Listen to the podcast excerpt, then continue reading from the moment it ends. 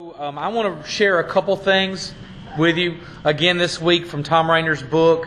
At the same time, I want to pick up with our notes where I left off last week, so I'm going to kind of split this up a little bit. Um, first thing, let's just start here. We'll read and then we'll pray, have a short prayer, and then we will we'll get to just a couple things I want to talk about about discipleship, and especially about church membership. In Ephesians chapter four, verses one through three, Paul writes. He says, "I therefore." A prisoner for the Lord, urge you to walk in a manner worthy of the calling to which you've been called. Now, he says that, and then he defines the worthy manner of walking in that calling.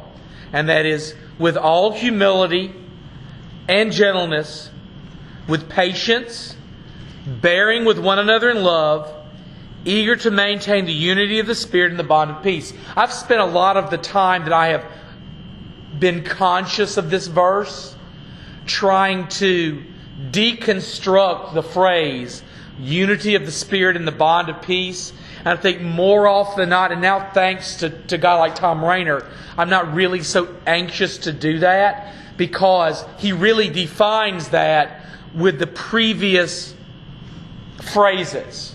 So if we are to look at the unity of the Spirit and the bond of, of peace, then we must look at it in terms, Brother Chris, of my humility. First and foremost, my humility, my gentleness, my patience, um, my ability to literally bear with everyone in love. And that final word, which I think is where the verse turns, and that is with my eagerness. All right? Um, now, what I'm saying before we, we, we pray and talk about a couple of other things is this is that the word eager is indicative of my overall attitude toward what the task I'm taking on, right? Um, I can know, guys, that something is the right thing to do. I can know it's necessary and I know it's good, but but sometimes all those things are true and I put it off and put it off, right? I don't do this personally in my home, but I am intimately involved with the process. Anybody here pay bills? Who likes to do that? Who is eager, can't wait to pay the bills every month? Nobody. You may pay them the first day of the month, but nobody is eager to do it, are you? Because your attitude toward it is that it's a terrible, horrible thing, and that one of the great things about heaven is no more bills, right? Right? You're never going to owe anybody anything. Never have to borrow. The plenty that this earth is supposed to provide is going to be an actuality in the new heavens and the new earth, right? We'll work for the joy of labor. We won't toil to pay things off. All right, I know that got really, the tone shifted on me a little bit. It got kind of serious there, but that's the truth of it, right? That idea of eagerness in Paul's verses there is, is where um, where the rubber really does meet the road, where we start to be called upon to have that sweat equity in this. Which is this one thing to say, I know all these things are a good thing. It's another thing to be eager to have them. Right? Totally other thing. It's one thing for me to be eager to be humble because nobody's really eager to be humble. It's another thing for me to be eager to be gentle with other people because most of us are not by nature gentle, are we? We are gentle until offended. And then what gentleness we have just evaporates, doesn't it? And we can become really, really harsh and really brutal when angered, right? Talking to Kyle tonight, one of those things Kyle talked about that we kind of shared about amongst ourselves was how, how hard it is when you feel yourself getting angry to stand in the way and, and force that down. Right? To not indulge those, those vulgar, base passions. Because it's that anger, it's that anger that connects me with the old Tony, isn't it? It's that anger that connects you with the old person. And, and we can so easily be right back in that mindset, in that frame of mind, in that attitude. And I thought it was weird because one of the things that, that, that Rainer talks about, I'm going to share just a little bullets here in just a second. One of the things he talks about in this first chapter of his book is this, is that he says that if there's anything that's got to change in members everywhere, is our attitude toward church. Like it or not, almost all of us have either an overall negative attitude about service in God's house or we have this negative attitude about certain things about service in God's house. And that as long as my attitude is negative, there'll be no eagerness in me. As long as my attitude is, is negative, there'll be no willingness in me to go and give up the things I've got to give up to make it better. Um, it's like I said, I've said many times. It's the difference between training for a marathon and going on a diet. Both involve a lot of the same tasks, don't they? One has a goal, winning. The other one has a very hard to determine goal, being skinnier. Define that. They can be five pounds or 50 pounds, right? It can be healthy or unhealthy, right? But, but the marathon has a healthy goal at the end of it, a good goal. It's like doing something just to try to, to tailor yourself and having a real end in mind. So, so there's that, that idea of eagerness. If I am eager, it is because more than anything else, I've abandoned all those negative attitudes and I'll give these things up because the goal at the end of it is so precious to me. If the goal at the end of it is to be a truly Bible believing evangelistic church full of Bible believing evangelistic people, if that's the goal and we all embrace it, then we're all willing to do whatever it takes to do that, right? But if there's no stated goal, or haven't embraced the goal, then what's going to happen? I'm doing these things for reasons that are not clearly defined. Now, got a lot of teachers in here. Pick on Sandra. Sandra doesn't work in the classroom, does it? Classrooms are goal oriented. And it's not just for me and you, right? They've got to know the goal. My kids have to be goal oriented too. If their goal is to do better,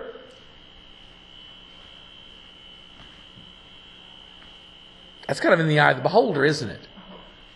Moving from a 69 to a 70 is doing better, technically, isn't it? The status doesn't change very much, does it? Not at all. Not very much at all. But now if the goal is is is by by skill or the goal is by grade, if it's clearly stated and embraced by everybody, then what happens? Then, then everybody can meet and everybody's got to share in it. So I just want to share these things with you very quickly. Then to move on to my to my other roadblock. These are the things he pointed out. Okay, attitudes. One, the right attitude. He says, hang on, go back just a little bit. That's the last one. This is the first one. Um, right attitude, to be unifying. Now, once again, we know all these things are true. We want people who are unifying people and not divisive people. The problem is, is that when we get down to application, all of us can be unifying and in the next break, in the next breath be divisive, right? All of us can be that. Having the right attitude between, uh, toward being unifying or about being unifying means that I have to adopt what? These attitudes that Paul clearly states so that I bring people together and don't tear them apart. And not just when it's convenient, Brother Buddy, but all the time. Not just when it's convenient, but in every situation. Not just when I don't, when I'm kind of neutral toward the topic, but even when I'm personally offended by the topic. Because there's where we get it right there in church, don't we? The reason why church can be so not unifying but and so very divisive is because we can be so passionate about matters that the church, church touches on, right? As I pointed out, I don't really care what color the carpet is.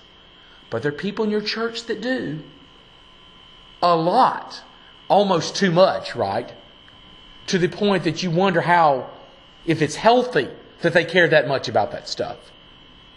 Right? Everybody's had that conversation with somebody that you thought maybe was just getting a little obsessed with some minor detail. Now, I need to be patient and gentle about that, Mr. Dolores. I do. At the same time, though, For them to grow, they have to be unifying in something that, that Shay, by their nature, they're not unifying. By their nature, they're not unifying at all about that.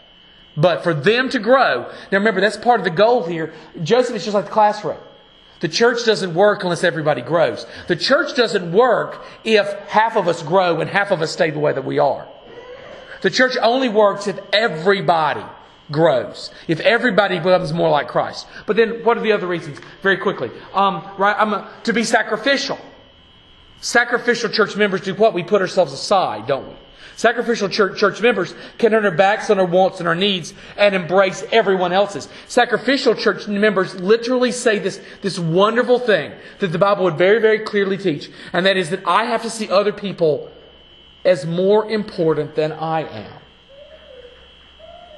Chris, not, not the same level of importance, not equality. I have to see myself at the bottom and Katie more important than me. And the only way I can really embrace a Christ like attitude in my life toward my church is for me to see me as below you. How many people really do that? We say we do. We say we do, don't we?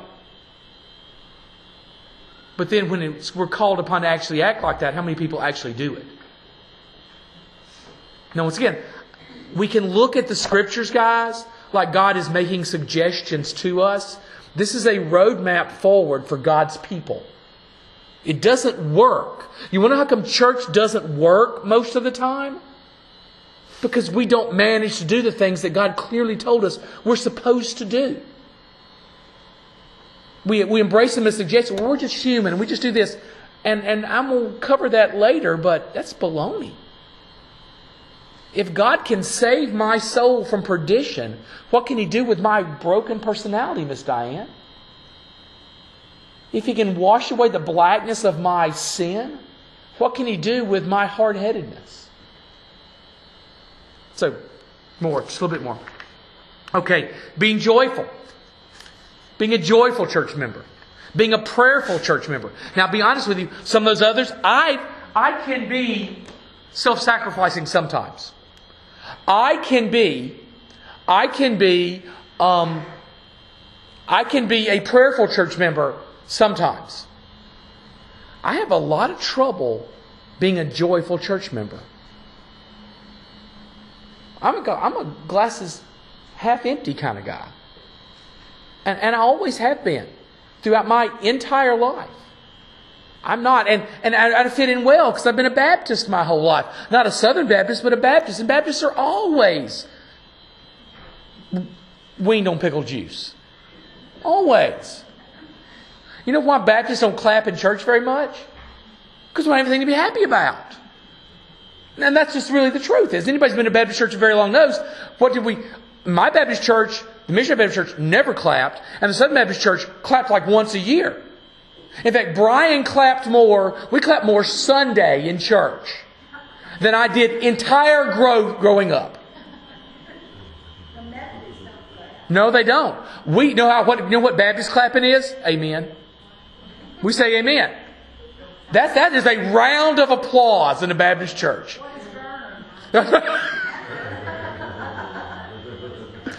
Vern, Vern, you weren't here. We'll explain later. You missed it. Um, yeah, uh, you're right, I guess. That was thunderous applause. That's what that was. Or a coup, one or the other. I couldn't tell. Something like that. But um, I'm not good at the joy part.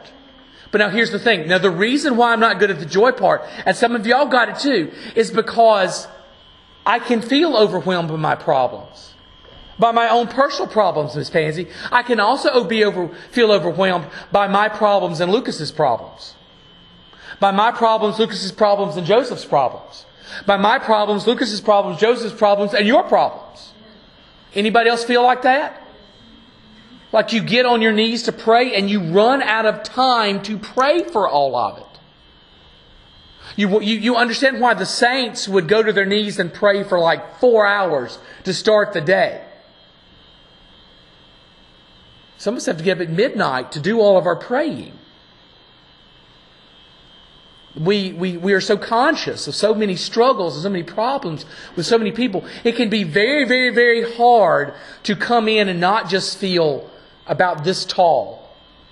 And not because you, you feel bad about yourself, because you feel like you're carrying so many, so many large burdens. Uh, another part of the ministry, I think is widespread throughout all of us. It's not just a Tony problem, so it's not me whining. Is a, lot, a lot of times I will know about things that I can't share. Do you understand what I mean? I mean, I can't even go home tell my wife. And so I literally feel like I'm at the right at like the, the top of a pyramid. And I can't even go confess it to anybody. I've just got to bear with it.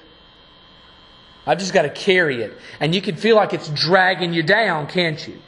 Now, what where where my attitude has to change and what I'm going to model for you is this, where my attitude has to change, is that if I've got a list of problems a book long, it does not change the fact that Jesus Christ suffered and died for my sins and for the sins of the world. The reason we have to rejoice, the most important reason, is the fact that Jesus Christ came as a ransom for us.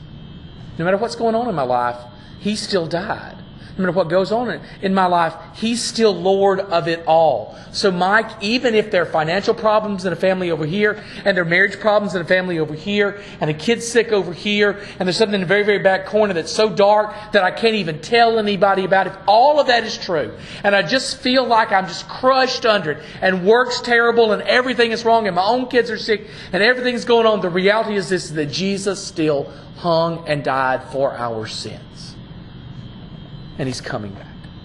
He's coming back. So all the bad things of the world can be true, and it doesn't change the fact that Jesus died and that he's coming again for his people. It's why our deaths are victories and not defeats. It's why the sting is felt by humanity and not in heaven. It's why death has been swallowed up in victory for all time if you and I walk out that door and a, and a, and a truck wipes us out, we see Jesus face to face. The ones that are hurting are, are not the ones we bury, it's us. We shouldn't cry for them, they should cry for us. We're stuck here we're in this madness. And there with Jesus. They'll never know pain or suffering or age or sickness ever again. Ever again. The weight of the glory they see crushes every bad thing that happens in this world that's ever happened.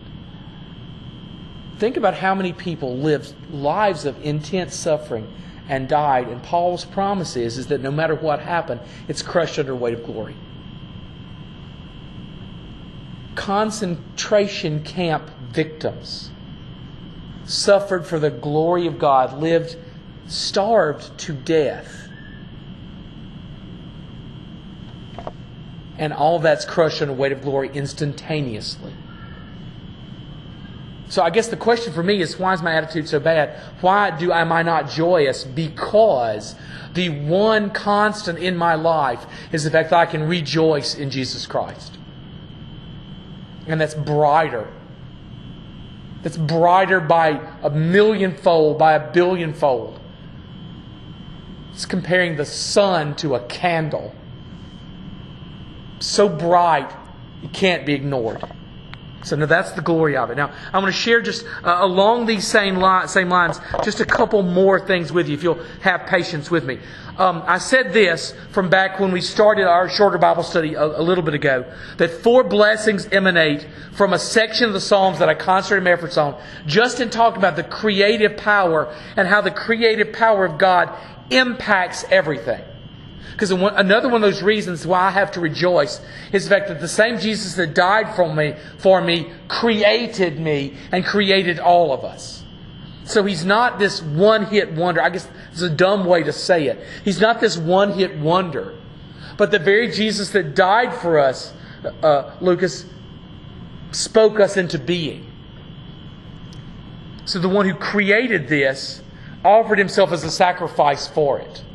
Now, uh, I don't know if we can even wrap our brains around it, right? But let's try. Jesus created all creation. And now he has offered himself as a sacrifice to restore that creation. There's got to be power in that. Now, these are the, the blessings or the powers that I see in this. One, all good and enduring things come only from the one true God and His Son, Jesus Christ. Jerry Bridges tweeted this just the other day. He said this, that all things are indebted for their existence to the continuing, sustaining action of God exercised through His Son. Nothing exists of its own inherent power of being. Nothing in all creation stands or acts independently of the Lord's will. So, it's not just that as an exercise of His infinite and eternal will, God speaks the world into being in an instant. That the Bereshit, the beginning, happened, and God spoke it. It all just was there. It's also the fact that because He spoke it into being as an exercise of His infinite eternal will, we are now still hardwired into that very will. Which means none of us, according to Bridges, and he's right, none of us exist separate from the will of God. Even the lost sinner that will be condemned eternally to hell is still an expression of the will of God. They are not outside His will. Which means anyone who pulls a gun and shoots someone in an act of violence doesn't do it against the will of God, but that happens precisely by the will of God. That God foresaw that from the very beginning, and even in that terrible act of violence, as horrible as it is, or the any millions or billions of other, other actions of just inexplicable violence, none of them is outside the will of God, and none of them is outside the good of God. Now, I've explained this, and it's a hard thing to explain, but the only way I can say it is this is that just because Tony can't understand it does not mean it's outside the will of God. Which also goes for you. Just because Pansy can't understand it doesn't mean that God doesn't have a plan for it. And there's no obligation stated in Scripture that says, Miss Debbie, that says that God has to explain everything to, to Tony or Debbie, is there? There are going to be things that happen, Mike, that simply put, I don't get. I don't see how God is glorified in that. But I can trust the scriptures to be true that He is glorified in it. Everything. Everything. Little kids get cancer and die. Little kids, little babies get cancer and die. Admittedly, Miss Diane, if I created the world out of my own arrogance and ambition, that would probably be one of those things I would want to eliminate. But yet, God is wiser than I am. And He knows that even in that, He is glorified. I, I don't know how. I can't even explain it, can't begin to explain it. But I know that it is true because He tells me it is such. I know that it's true. Okay. God, as the maker of heaven and earth, gives each of us blessings through his will and his creation. In Psalm 115, verse 15, the psalmist writes, May you be blessed by the Lord who made heaven and earth. The blessings of God are key to his creative powers. As Nehemiah declares this in Nehemiah 9 6, he says, You are the Lord, you alone. You have made heaven the heaven of heavens with all their hosts, the earth and all that is on them, the seas and all that is in them, and you preserve all of them, and the host of heaven worships you. Look, God is singular. He is by himself in his creative power and might. He created all and he preserves everything that we, that he created including us. And I think that is one of those things that we also fail to recognize. Is and I, the way I've, I've, I've explained in the past is that I'm sure we would be shocked if we knew every time we had narrowly avoided death. Yesterday, no, it was today. I apologize. It was today. My path from this house to Stringer, Mississippi is usually at the time I leave open. Today, I followed a log truck going I don't know where for half the journey, and then I followed someone else who wanted to drive between 45 and 50 the rest of the way. I have no idea why people with no place to go are out so early. Because the rest of us have some place to be. I do not know what these people do. But I know this much they are taking their time getting there.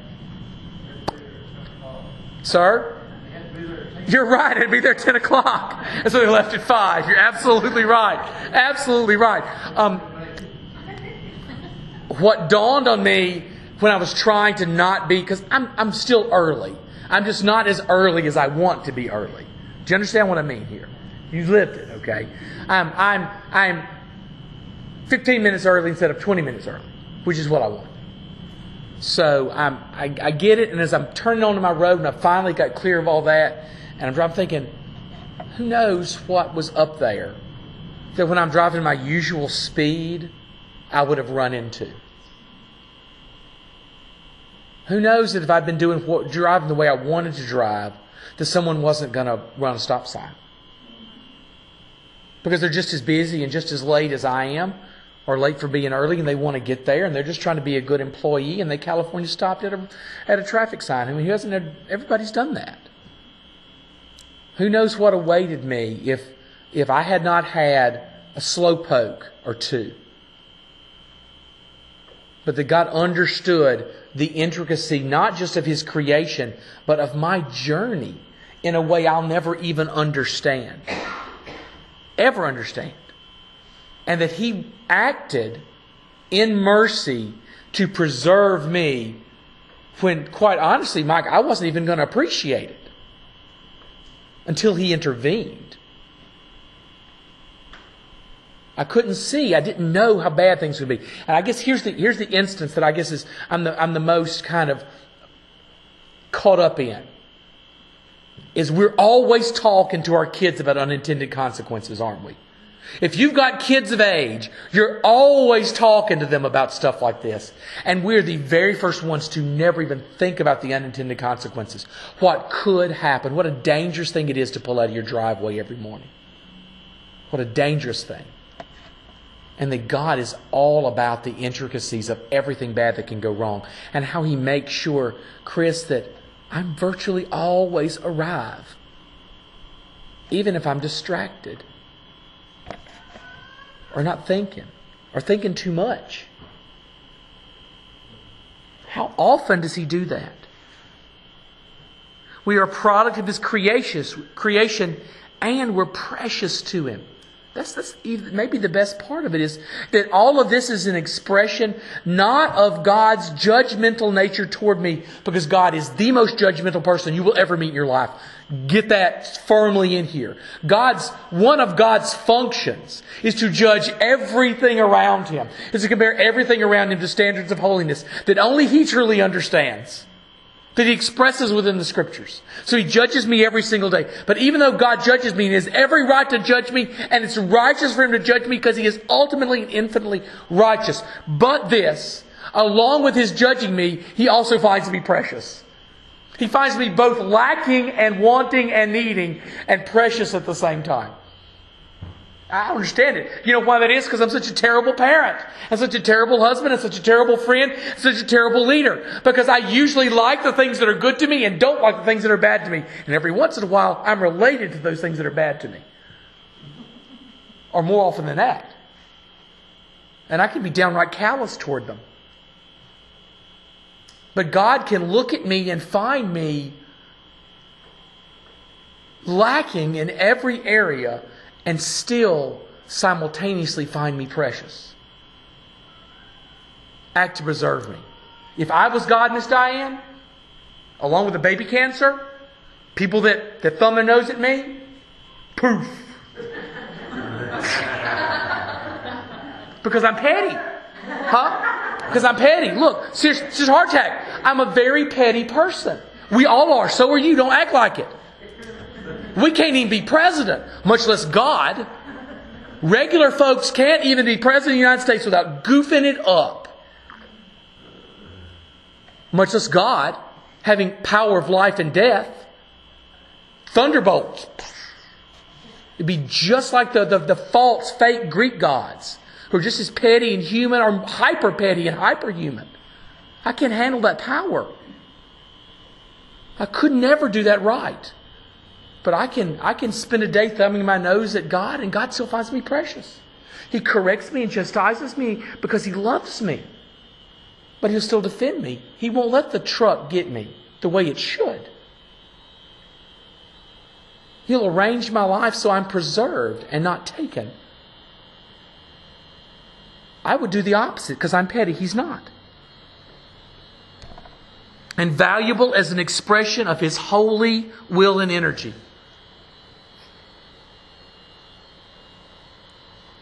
I am not just, you are not just valuable, not just precious, but God finds us valuable. The blood bestowed upon your life to save you from your sins is an investment of value in you. God has a stake in seeing you rise, seeing you grow, seeing you, he has a term for it, sanctification made holy, set apart, prepared so that your life has meaning in the kingdom. There's value in us. We come together to celebrate in many ways the, the, the, notion that we have remained precious despite our sin and that we remain valuable in the eyes of an eternal and everlasting King.